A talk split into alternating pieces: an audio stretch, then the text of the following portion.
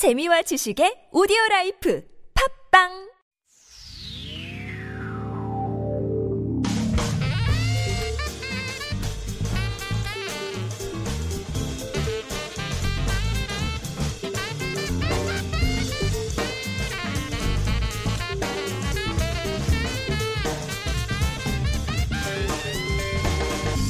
The one and only evening show.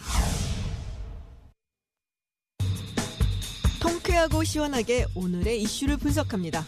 김지윤의 픽. 아람코라고 들어보셨습니까? 사우디아라비아의 국영 석유사입니다. 한국의 S-오일이 아람코의 자회사죠. 아람코의 상장을 두고 많은 이야기들이 나오고 있습니다. 2조 달러에 육박한다는 어마어마한 규모의 기업 가치. 사우디 타다울 증권 시장에서 12월 11일 첫 거래에 들어간다는 발표가 나왔습니다. 이미 2016년 초부터 진행되어 온 아람코의 상장은 잘 알려진 무하마드 빈 살만 왕세자의 초대형 프로젝트입니다. 상장 후 거둔 자금은 사우디 국부 펀드인 투자기금에 투자되어 다시 여러 사업을 유치할 예정입니다. 그럼 왜 사우디는 아람코를 상장하려 할까요? 결국 돈이 필요해서입니다. 최근 에너지원에서 원유의 위치는 약해지고 있습니다. 미국발 셰일가스 혁명으로 인해 오펙의 위세도 예전 같지 않고요. 사우디의 비전 2030에서도 밝혔듯이 원유 생산에 초집중화되어 있는 사우디의 경제 포트폴리오를 다양화시킬 필요가 있고 또 그러려면 돈이 필요하겠죠. 환경 이슈도 거세지면서 소위 녹색, 친환경 에너지를 촉진하는 법을 각국이 제정하려는 움직임을 보이고 있고요. 전통 에너지 산업이 설 자리가 점점 좁아지는 듯 합니다. 아람코 상장을 시작으로 새로운 산업 구조를 만들려 하는 사우디. 과연 성공할까요? 만일 성공한다면 중동의 역학 구조도 좀 달라질 수 있겠습니다.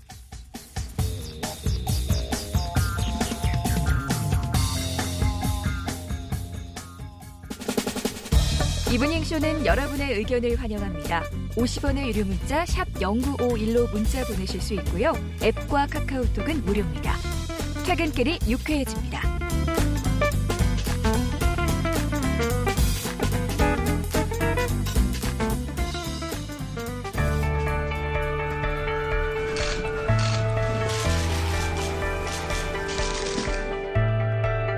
뉴스의 중심, 화제의 인물을 만나봅니다. 스포트라이트.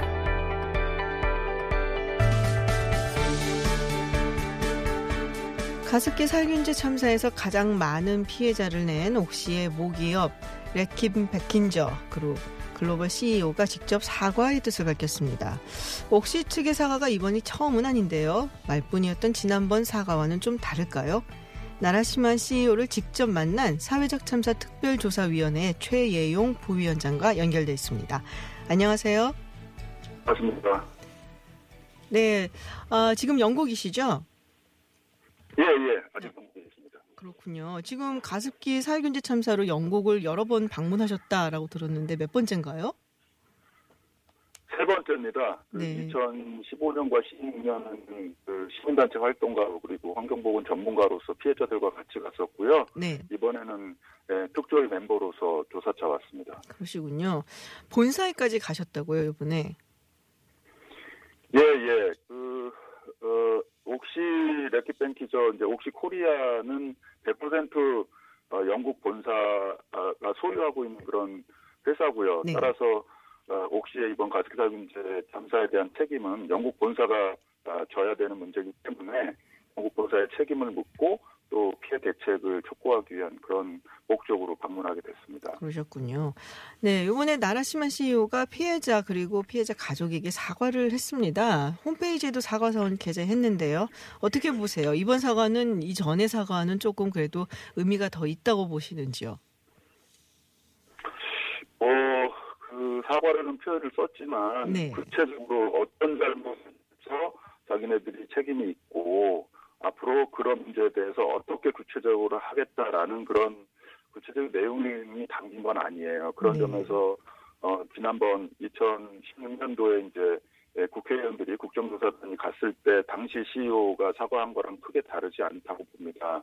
다만 예, 시간이 좀 음, 지났고 새로운 CEO가 와서 여전히 문제 해결이 안 되고 있는 부분에 대해서 우리가 알고 있다. 그 부분에 대해서 어, 단적인 어떤 검토를 하겠다라는 의미를 담은 그런 사과라고 보고 조금은 좀 기대를 하고 있습니다. 네. 뭐 크게 다를 바는 없었지만 지난번에 제인 어, 전 대표였나요? 그 사람하고 있- 하고는 조금 어, 그 당시 잘 해결이 안 됐던 거는 본인이 인지하고 있으니까 조금 다르게 해결해 보겠다라는 얘기. 그래서 조금 기대를 하고 계시다라는 말씀이신데 음, 지금 어 우리가 원하는 것은 사실은 이제 진상 규명 그리고 재발 방지 대책도 마련하고 그리고 피해자에 대한 보상 이거를 이제 확대해서 하라는 거잖아요. 근데 본사 측에서는 지금 어떻게 뭐 내부 조사라든지 뭐 이를 위한 방지 또 뭐 대책이라든지 뭐 이런 게 이루어지고 있나요? 네, 그렇잖아도 이번에 저희들이 만났던 분들이 본사의 이제 CEO는 물론이고 그 세품안전 담당을 총괄하는 그런 임원 어, 그리고 그 피해 대책 문제를 총괄하는 그런 임원들을 두루 만났어요. 네. 그래서 그 자기네들이 이번 사건 이후에 그 제품 안전에 대한 여러 가지 보강된 대책을 많이 마련을 했다라고 이제 쭉 설명을 하더라고요. 네. 그런데 정작 어, 한국에서 벌어진 가스살균기 참사가 일어났 그 제품이 판매되고 했던 그 기간 동안에 구체적으로 어떤 문제가 문, 어떤 문제가 있었고 무슨 책임이 있고 하는 식으로 한 발 더 들어가면 바로 몰라요 내용을. 아, 그래서 아니 당신들 이 문제에 대해서 철저히 진짜 어, 자체 조사하고 뭐가 문제인지 이 알고 있는 거냐 이제 이렇게 이제 에, 물었을 때는 뭐 자기 뭐 여기 일한 지 얼마 안 돼서 모른다는 식으로 네. 둘러대는 걸 보면 아 이 문제에 대해서 이 사람들이 아주 철저히 자기 반성을 하고 있지 않은 것으로 그렇게 보였습니다. 그래서 그런 부분이 필요하다라고 지적을 해줬습니다. 그렇군요. 뭐 조금 더 기다려 봐야지 본격적으로 옥시 측에서 어떻게 나올지 알 수 있을 것 같긴 한데요. 어, 말씀하셨던 것처럼 지금 만나고 오신 나라시만 CEO는 새로 신임된 CEO잖아요. 그리고 네. 가습기 살균제 참사의 진짜 핵심 인물이다 할 수 있는 사람은 제인 전 대표 전 CEO가 아닐까라고 생각이 드는데 당시 가습기 살균제 위험성을 알고도 안전하다 이렇게 허위로 표시하고 광고를 또 주도했다라는 의혹도 있어요. 혹시 만날 기회는 있으셨나요? 네, 그 과부제인 그 사람은 그러니까 2005년부터 2011년 어, 한국 옥시 코리아에서 그 마케팅 임원을 지내고 또 사장까지 지냈던 사람으로 네.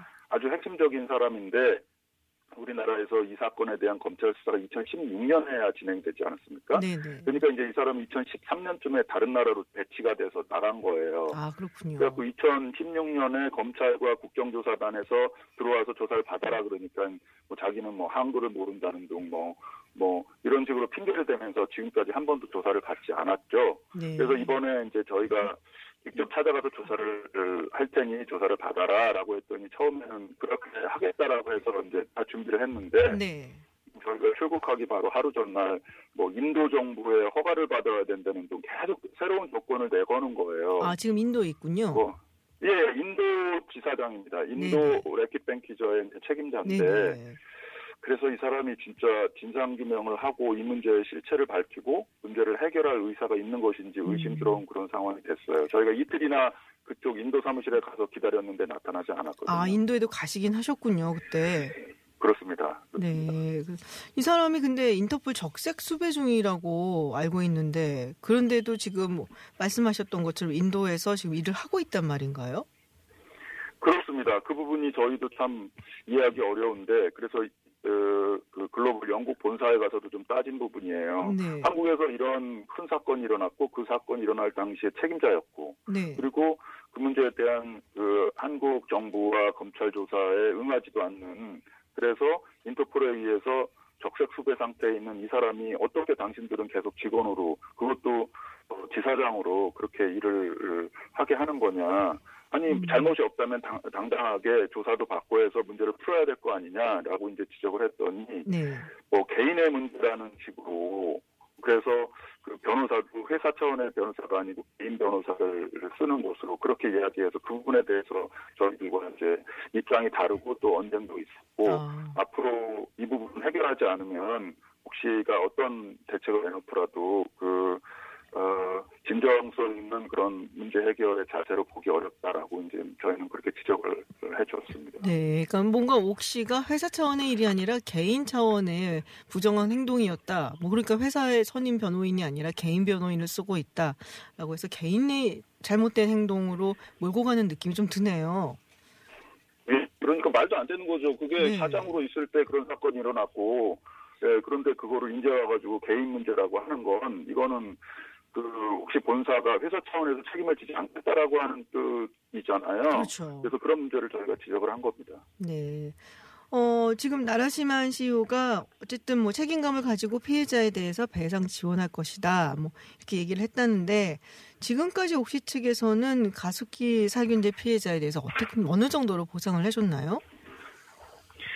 네, 어, 많이 알려진 것처럼 이제 폐손상과 그다음에 그 외에 질환들이 있는데 네. 폐손상이 이제 가장 중요하죠.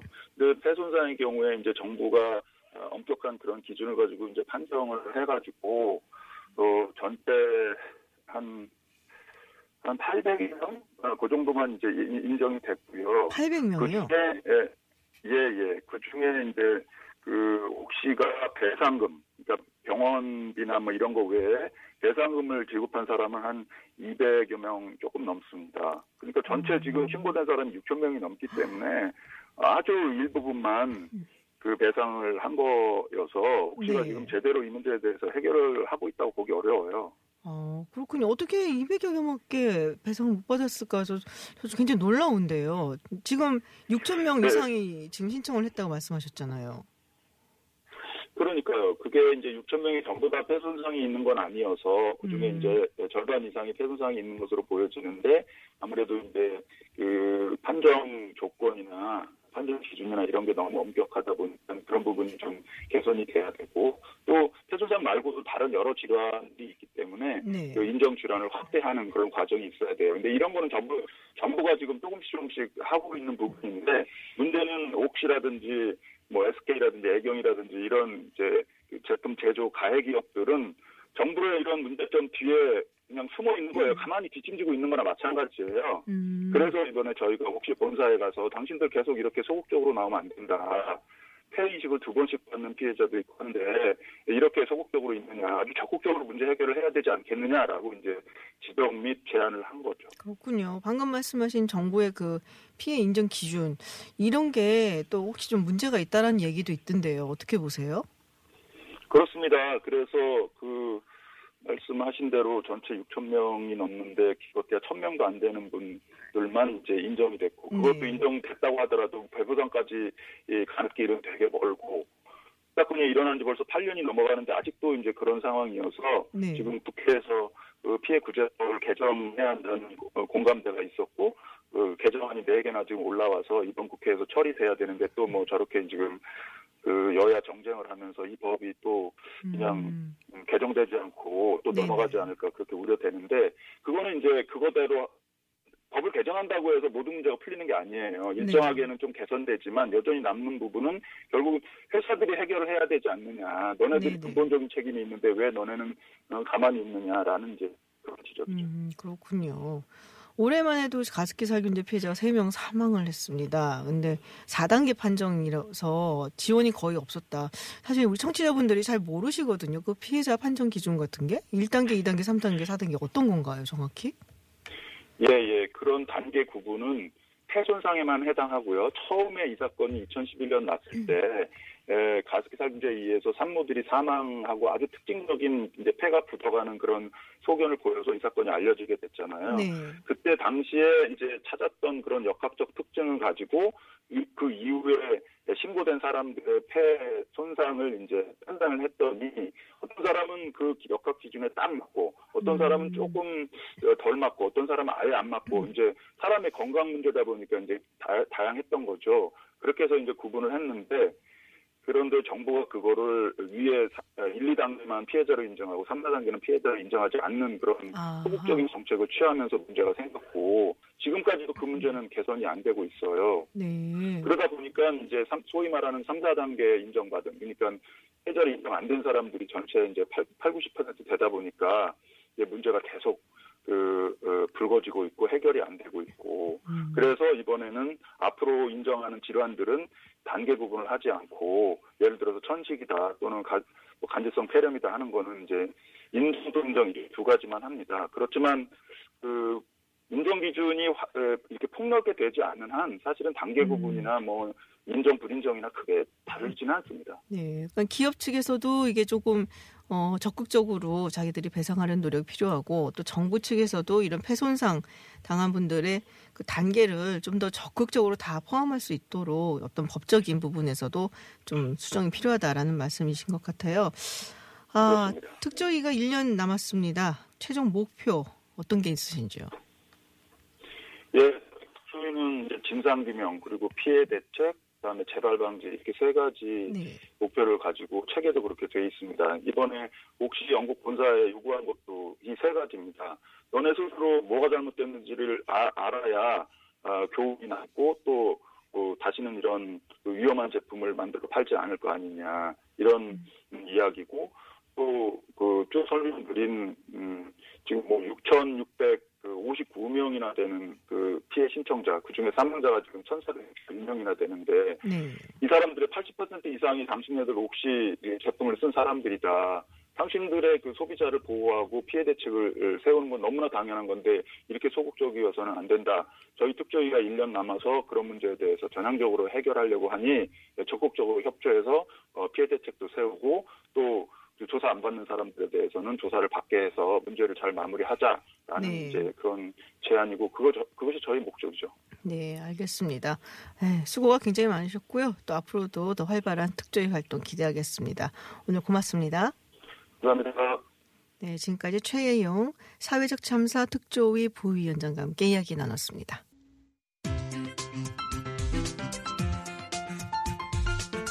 세상 이야기가 더 재미있어지는 시간. 김지윤의 이브닝 쇼. 해외 핫한 뉴스 알아보는 서울타임스 시간 전주현 캐스터와 함께합니다. 어서 오세요. 네, 안녕하세요. 네, 트럼프 대통령 소식 알아보겠습니다. 무역 전쟁을 확전하고 있는 중이다. 네, 네. 남미, 유럽연합, 유럽연합 얘기는 예전부터 나오긴 했었는데 남미까지 들어갔네요. 그렇습니다. 일단 트럼프 대통령이 이 일에 구글, 페이스북 같은 자국의 IT, IT 기업을 겨냥한 프랑스의 디지털세를 문제 삼아서 보복 관세를 부과한다 이렇게 네. 얘기를 했습니다. 또 브라질과 아르헨티나는 환율 개입을 이유로 들면서 관세를 부활하겠다라고 기습적으로 발표를 음. 했는데요. 일단 프랑스 디지털세는 무역법 301조를 근거로 미국 기업을 부당 하게 차별하는 것으로 확인됐다라고 미국 무역 대표부가 얘기를 했습니다. 그래서 24억 달러, 우리 돈으로 2조 8,500, 아, 8,500억 원. 네. 네. 규모의 프랑스산 수입품 63종에 대해서 최대 100% 관세를 부과하는 방안을 검토한다. 이렇게 네네. 발표를 했습니다. 근데 지금 프랑스에만 그칠 것 같지 않고요. 오스트리아, 음. 이탈리아, 터키에 대해서도 이 디지털세와 관련한 조사에 착수할지 살피고 있다. 이렇게 얘기를 했는데요. 네네. 가장 먼저 도입하는 데가 프랑스니까 일단 프랑스에 보복 대응을 해서 국제사회에서 확산되는 걸 막으려는 그런 의도가 담긴 것으로 해석이 되고 있습니다. 음. 프랑스는 구글 같은 IT 대기업들이 자국에서 막대한 수익을 올리면서도 세금을 내지 않고 있다. 이 문제를 개선하기 위해서 매출의 3%에 해당하는 디지털세를 도입하겠다. 이렇게 결정을 했는데 네. 여기에 보복 관세를 물리게 된 겁니다. 브라질하고 아르헨티나 이게 뭔가요? 환율? 예, 네. 이 사람들은 이, 이 나라는 환율을 잡지 못해서 안달인 나라 그러니까요. 자국 통화에 대한 네. 막대한 평가 절하를 주도하고 있어서 음. 우리 미국 농부들에게 좋지 않다. 트럼프 대통령이 이렇게 얘기를 한 거예요. 그래서 오. 1년 3개월 만에 관세를 복원한 배경을 설명을 했는데 브라질, 아르헨티나 그리고 우리나라가 작년 네네. 5월에 쿼터제를 조건으로 철강 관세를 면제받았었습니다. 그렇죠. 네. 그랬는데 지금 나머지 두 나라에 대해서는 다시 관세를 부과하겠다 이렇게 얘기를 한 셈이잖아요. 또 우리한테도 또 관세를 그럼 부과하겠, 부과하겠다 이렇게 얘기가 나올 수 있을까요? 네, 그래서 그런 전망이 일단은 음. 그래도 우리는 아니지 않겠느냐라고 나오고 있는데 왜냐하면 지금 이유로 든 게 의도적인 통화 평가 절하잖아요. 근데 우리나라의 경우에는 환율 흐름으로 봤을 때 급격한 변동이 있지가 않았고 인위적으로 환율 시장에 개입한다는 의심을 받지도 않았거든요. 그래서 이 두 나라와는 좀 차별화된다 이런 평가가 나오고 있는데 근데 이제 브라질하고 아르헨티나는 제가 보기에는 사실은 중국이 그 미국으로부터 농산물을 수입을 안 하면서 네. 수입을 대체해서 수입하는 국가들이 그렇습니다. 이 국가들이거든요. 그렇습니다. 대두라든지 뭐 이런 네네. 게. 그래서 그런 부분에서 약간 보복 관세가 들어갔을 수도 있겠다라는 생각이 들고 한국 같은 경우는 자동차 부분에 대한 그 유예, 네. 관세 유예 조치를 뭐 더 연장을 한다 아닌다 얘기를 없었어요. 그렇죠. 예, 네. 지난 11월 13일에 사실은 있었어야 되는데 지금까지 이야기가 없었던 없죠. 걸로 제가 네. 기억을 하니까 어떻게 해야 될지 아직 트럼프 대통령 마음대로 결정할 수 있는 상황이기는 하네요. 그렇습니다. 그래서 아무튼 즉흥적이잖아요. 네. 예측 불가하고 지금 참모들도 모르게 자기 혼자 그냥 즉흥적으로 결정해서 트윗에 올려버리곤 하니까 그래도 우리는 아닐 것 같긴 하지만 좀 예의주시해 볼 필요는 있다라는 얘기가 나오고 있고 말씀하신 음. 것처럼 미국 언론들은 어디에 주목을 하냐면 그 미국 미중 무역 전쟁 때문에 중국이 미국 농산물 수입을 줄이는 대신 그 남미 국가에서 수입을 늘렸잖아요. 그래서 네. 이걸 견제하기 위해서 관세 카드를 뽑아들었다 이렇게 음. 지금 보고 있습니다. 그렇군요. 어, 러시아하고 중국을 잇는 2,800km 되는 가스관이 개통이 됐다. 이게 시베리아 쪽하고 이제 중국 북부를 잇는 천연가스 공급관인 거죠. 그렇습니다. 이름을 시베리아의 힘 이렇게 단 천연가스 관인데요. 네. 이래 중국, 러시아 동부 가스관 가운데 러시아 구간인 시베리아의 힘이 개통됐습니다. 러시아 이르크추크 사하 지역에서 생산한 천연가스를 중국의 헤이룽장성, 헤이허까지 연결하는 2,800여 킬로미터의 가스관인데요. 앞으로 30년 동안 중국의 연간 천연가스 소비량의 한 14%에 가까운 천연가스가 러시아에서 중국으로 공급이 되게 됩니다. 근데 사실 러시아 종- 동부랑 중국을 잇는 이 가스관 연결 사업이 총 길이가 8,000km예요. 그러니까 굉장한 이제 그 중에 길이를 일부인 거죠, 이게. 그렇습니다. 그래서 일단 4,000km가 완성이 됐고 이번에 개통을 한 것은 그 러시아 구간 시베리아의 힘 개통 구간입니다. 그렇군요. 앞으로 중국에 30년간 이제 가스를 공급받으니까 그 대가로 러시아에 우리 돈으로 470조 원 정도를 지급할 예정이에요. 네, 양국의 이해가 좀 맞아 떨어졌기 때문에 지금 에너지 협력을 가속화하고 있는데 러시아는 우크라이나를 합병한 이후에 유럽에 가스를 수출하는 길이 막혔거든요. 네. 그래서 굉장히 어려움을 많이 겪고 있습니다. 그리고 중국도 천연가스 소비량이 늘어나고 있는데 에너지 안보 차원에서 수입선을 다변화하는 게 필요한 상황이었어요. 그리고 또 미국에서 오던 것도 좀, 좀 차질이 빚어지게 됐고 그렇기 때문에 앞으로 이제 수요가 크게 늘 것으로 점점 전망이 되고 있기 때문에 러시아 쪽과 에너지 협력을 좀 강화하고 있는 상황입니다. 그러니까 중국식이 지금 산업 발전을 하고 있으니까 끊임없이 에너지가 네. 필요한데 석탄만 갖고 하다 보니까 이게 환경 문제가 생긴단 말이에요. 그렇습니다. 석탄 같은 경우는 자국에서도 어떻게든 뭐 이게 가능한데 네. 근데 이 천연가스라든지 원유 같은 경우는 이제 상당량을 수입을 해야 되거든요. 천연가스 같은 경우는 지금은 사실은 제가 알기로는 중앙아시아 쪽에서 수입을 많이 네. 할 거예요. 우즈베키스탄이라든지 투르크메니스탄이라든지. 이런 데서 여러 곳에서 들어오고 예. 있는데요. 근데 이제 러시아에서 이게 직송 들어오게 되면은 아무래도 좀 어, 서로 간에 맞아 떨어지는 게 있겠죠. 그리고 가스관을 건설하니까 일단 한번 건설해 놓으면 음. 이제 가격도 좀 떨어질 수가 있고요. 그래서 여러 가지 이점이 있는 그런 상황입니다. 뭐 네. 석유도 뭐 있는 송유관을 지금 뭐 만들겠다고 네. 대규모로 뭐 파키스탄을 이어갖고선 저쪽 페르시아까지 가는 걸 하겠다는 얘기가 있는데 그게 너무 길어서 될런지 모르겠지만 하여튼 여러 가지로 이 에너지 안보를 중국 측에서는 신경 써서 어 철저하게 지키지 않으면은 미국하고의 경쟁 관계에 있어갖고 뭐 이길 수 없다라고 판단을 그렇죠. 하는 것 같아요. 네, 그래서 아무튼 다른 전문가들은 중국과 러시아가 이제 미국에 보내는 메시지가 있다는 거죠. 그러니까 미국이 주도하는 세계 음. 질서 말고도 대안이 있다. 이거를 미국에 보여주는 셈이다. 이런 얘기도 내놓고 있습니다. 네, 러시아 입장에서는 뭐 또 경제 제재 이후로 굉장히 좀 힘드니까 네. 이렇게 뭐 술구문형을 그렇습니다. 하면 좀 좋을 수도 있겠죠. 터키하고도 뭐 여러 가지 송유관 건설이나 이런 게 가스관 건설 이런 게 있는 것 같은데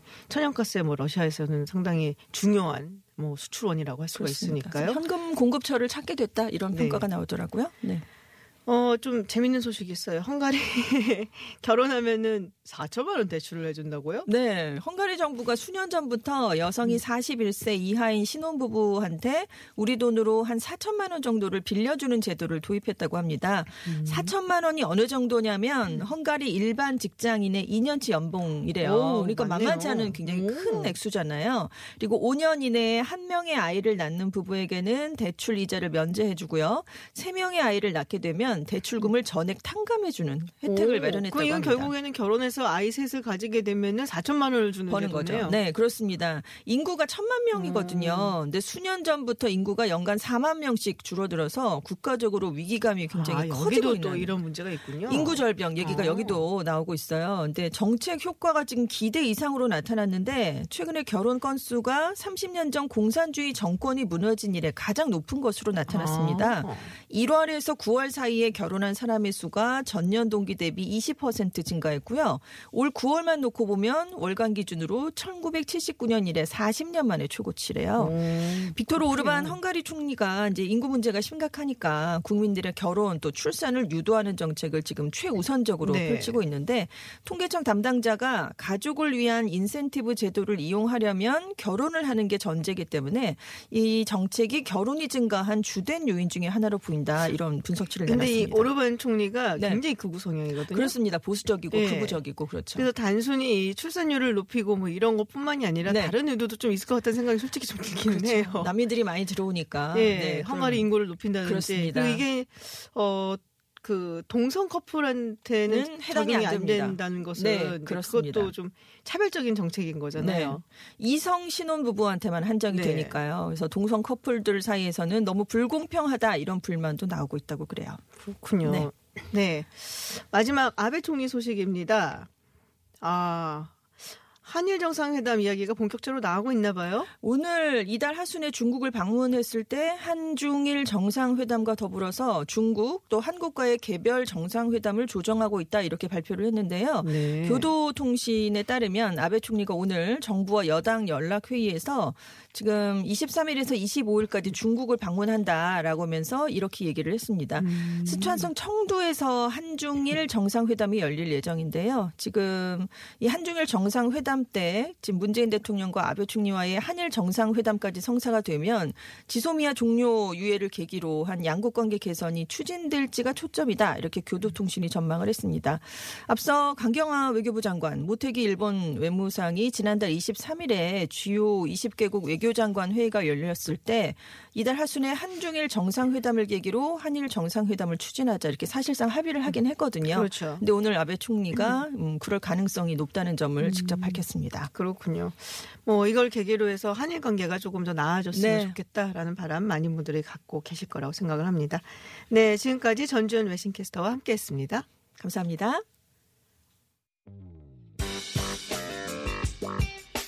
국내 이슈도 궁금하고 글로벌 이슈도 알고 싶다면 김지윤의 이브닝 쇼.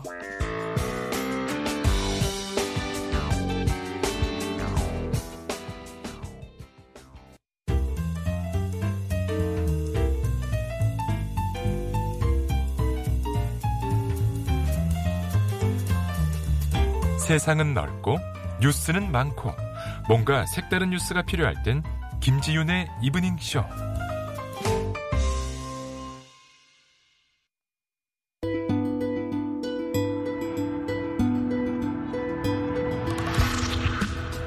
대한민국을 뒤흔든 범죄의 현장 속으로 문제적 사건 어제 실검을 오르내렸던 성남 어린이집 성폭행 논란이 계속되고 있습니다. 박능후 보건복지부 장관이 국회 보건복지위원회에서 발달 과정에서 나타난 자연스러운 모습일 수도 있다라는 발언까지 더해져서 그 파장이 더해지고 있는데요. 이번 논란 어떻게 봐야 할지 배상훈 프로파일러 양지민 변호사 모시고 자세한 이야기 나눠보겠습니다. 어서 오세요. 안녕하세요. 안녕하세요. 네, 먼저 이 사건 조금 개요를 설명을 좀 해주시겠어요? 처음 이게 알려진 게 이 피해 아동 그 여, 어, 여자아이의 부모가 인터넷 게시판에 알리면서 이게 밀파만 알려지게 된 거죠? 예. 어, 근데 사실 이런, 이런 일들을, 네. 어, 어떤 구체적으로 개요를 설명하는 데 있어서도 사실은 조심을 많이 해야 그렇죠. 되는 아이들이기. 예. 때문에. 그러니까 구체적인 정황이나 상황에 대한 얘기는 가급적 피하고 네. 어, 사건에 대한 것 개요만 잠깐 말씀드리면요. 음. 어, 아무래도 어린이집에서 발생한 사건으로 네. 보이고요. 어, 그 안에서 어, 한 여자아이와 어, 다수의 남자아이가 네. 뭐 특정한 형태의 상황이 벌어졌다고 보여지고요. 그것이 CCTV 어린이집 CCTV에서 확인이 됐는지 안 됐는지에 대한 또 논란도 있지만은 어쨌든 그 여자 아이의 그 부모는 그 부분에 대해서 문제 제기를 하고 있는 상황이고요. 음. 어, 전체적으로 이 상황이 벌어진 다음에 뭐 해바라기 센터에서 피해 사실을 신고하고 내용을 어, 일종의 어, 사이버 공간에서 공론화 시키면서 지금 문제가 되고 있는 상황입니다. 음, 그렇군요. 근데 오늘 특별히 우리 배상훈 프로파일러께서 이 관련돼 갖고 먼저 앞서서 좀 당부하고 싶은 이야기가 있다고 저희한테 알려오셨어요. 예, 어떤 예. 말씀하고 싶으신 거예요? 특히 이제 이런 아동들이 관련된 네. 음, 어떤 성 관련된 어떤 뭐 범죄든 이런 사건들은 매우 개념을 쓰는데 매우 조심을 해야 됩니다. 음. 함부로 피해자 가해자란 말을 쓰면 안 되고요. 네. 중립적인 의미 그리고 중립적인 어떤 가치 선택을 할 수 있는 공격 행위 정도로 정리를 하는 것이 맞고 그리고 그것을 얘기할 수 있는 뭐 여자아이 남자아이 정도로 얘기를 하는 것이 맞습니다.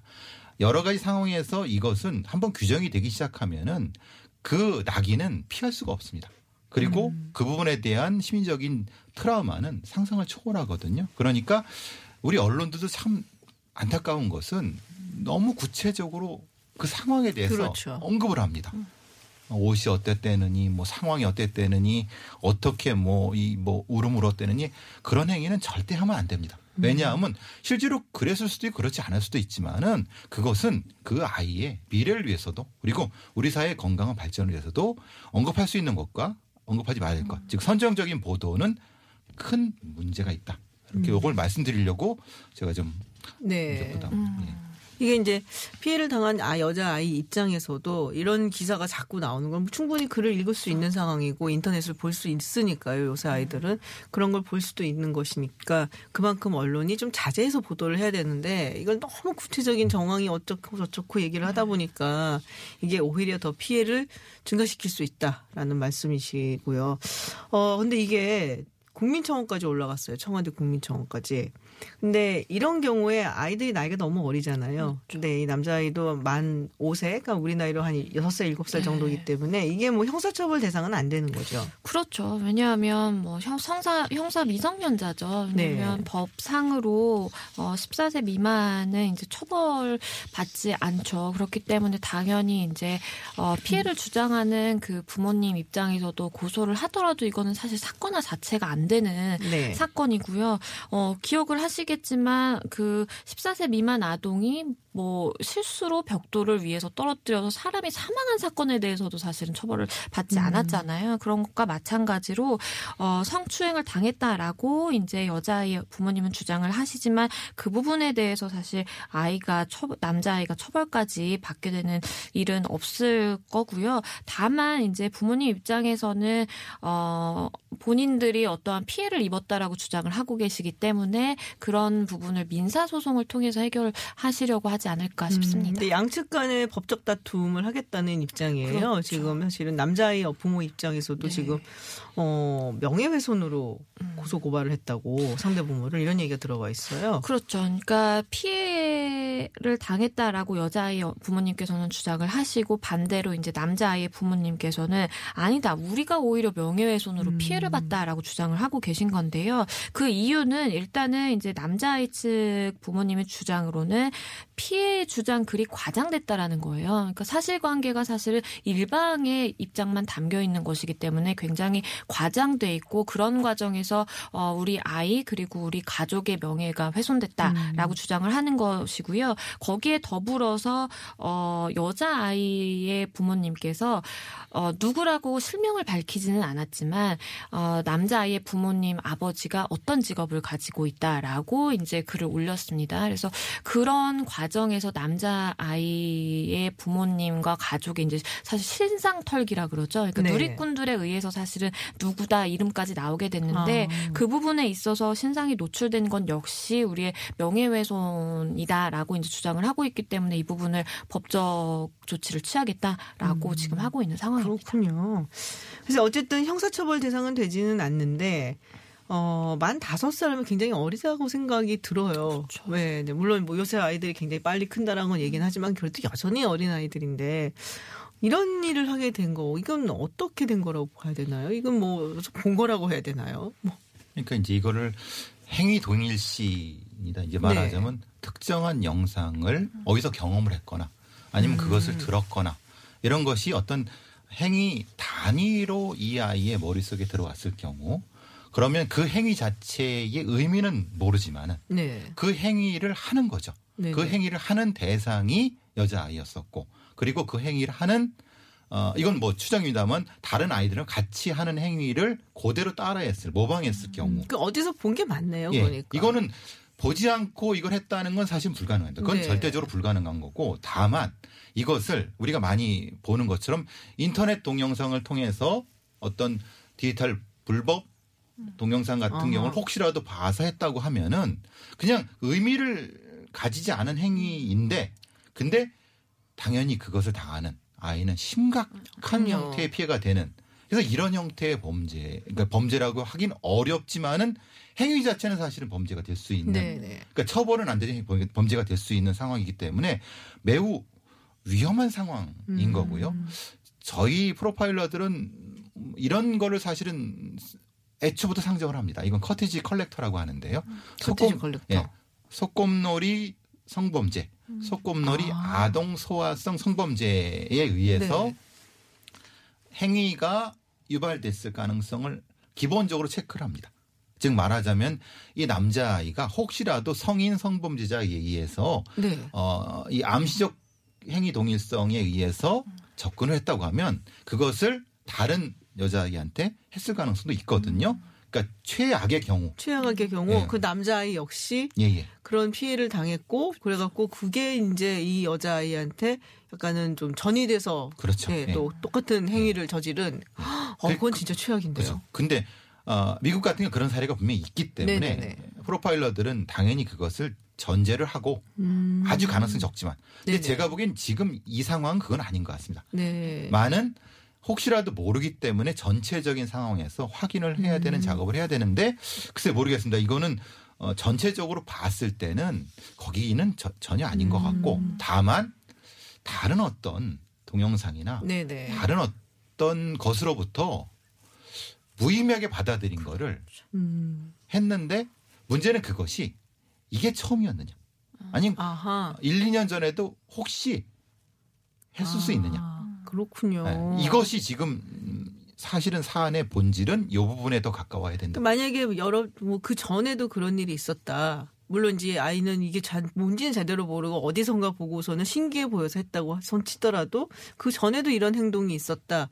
그럼 이게 습관적이 될 수도 있기 때문에 위험하다는 그렇죠. 말씀이신가요? 습관적으로 됐고 아하. 그럴 수 있는 구조를 교사나 부모는 왜 몰랐을까? 그 관리의 책임이네요. 그러니까. 결국에는. 이 정도 아이의 여러 가지 문제는 네네네. 본인의 책임보다는 사실은 음. 관리자, 어, 부모 아니면 교사의 책임이 훨씬 높죠. 예. 그렇군요. CCTV 상으로는 아직 뭐, 어, 특정한 장면을 발견하지 못했다라는 이야기가 있거든요. 근데 아이들은 진술을 거의 비슷하게 하고 있고 그 자리에 같이 있었던 아이들 그리고 지금 이제 여자 아이도 진술을 비슷하게 하고 있고 이렇게 되면은 이제 CCTV라는 어떤 이제 확정할 수 있는 증거물은 좀 부족해 보이지만 아이들의 증언은 남아 있단 말이에요. 근데 우리가 보통 아이들의 증언 어디까지 일관성이 있는 진술로 믿어야 되는 건가 궁금한데요. 어, 사실은 초등학교만 돼도 네. 이 아이가 증언하는 것에 대해서 신빙성을 굉장히 높게 봅니다. 그리고 음. 어, 설령 이 지금 아, 아, 어, 남자 아이와 여자 아이의 나이 뭐 만 5세 정도라고 하더라도 일관된다면 충분히 이제 신빙성 있는 증언으로 볼 수가 있을 것 네. 같아요. 근데 거기서 이제 가장 중요한 것은 말씀드린 것처럼 일관돼야 됩니다. 근데 일관돼야 된다. 지금 일단 여자 아이의 부모님 주장으로는 어, 아이가 말한 시간대, 뭐 점심을 먹기 전이든 후든, 그리고 어, 그 일이 일어났다고 진술하고 있는 그 장소, 그리고 누구 누구 누구가 나를 지켜봤다라는 것까지 정확하게 지금 일치한다라고 일단 여자 아이의 부모님은 주장을 하고 계세요. 네. 그렇기 때문에 그런 부분에 대해서 이게 뭐 수사기관에서 볼 건 아니라고 하더라도 만약에 민사소송이 진행돼서 법정에서 사실은 이 아동을 불러서 진술을 들을 때 어, 재판부에서도 그 과정이 정말 어, 일관되게 진술을 하고 실제 있었던 다른 아동과의 진술이 일치한다면 만 5세, 6세의 아이들의 진술이라고 하더라도 유의미하게 채택될 가능성이 굉장히 높고요. 왜냐하면 전혀 이걸 뒷받침할 수 있는 증거물이 없다라면 모를까 CCTV 상으로 그 행위 자체는 찍히지 않았지만 정황은 찍힌 정황은 것이 찍혔으니까. 있기 때문에 네네. CCTV 상에 찍힌 정황과 아이의 진술이 다 일치하고 네. 관련 당사자인 뭐 4명, 5명의 아이들의 진술이 일치한다라면 굉장히 유의미 하게 볼 가능성이 높아 보입니다. 음. 그렇군요. 근데 제가 제가 여기서 이제 진술을 듣는다 이런 얘기를 네. 표현하는데 분명히 해바라기 센터에서는 그 여자아이의 얘기를 들었을 겁니다. 근데 진술을 들을 때 너 뭐뭐 어떻게 어떻게 이런 진술이 아닙니다. 음. 그러니까 이제 말하자면 인형을 갖다 놓고 아. 일종의 아, 그것을 그 아이인 양 해서 왜냐하면 지금 상태는 이 아이가 자기 몸에 어떤 일을 당한지 모릅니다. 음. 근데 몇 년 지난 다음에 갑자기 떠오릅니다. 그렇죠. 그때 상당히 심각한 아유, 심리적인 그쵸. 충격을 네. 받죠. 보통 여자아이들 같은 경우도 그렇지만 15살, 16살 사춘기 오면서 과거의 일이 생각나서 극단적 선택을 하는 경우도 있, 고요 아. 왜냐하면 그때는 뭐, 뭐 어떻게 자기가 이 일이 뭔지를 몰랐는데 한 10년 지난 다음에 해석을 하다 보니까 자기가 그걸 당한 거예요. 음. 그러니까 감당을 못 하는 거예요.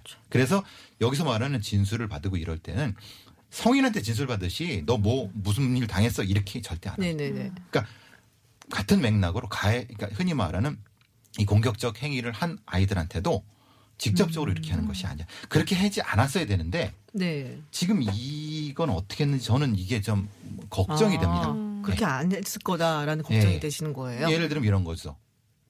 남자아이들 불러놓고 너 뭐뭐 했어? 이거 했어?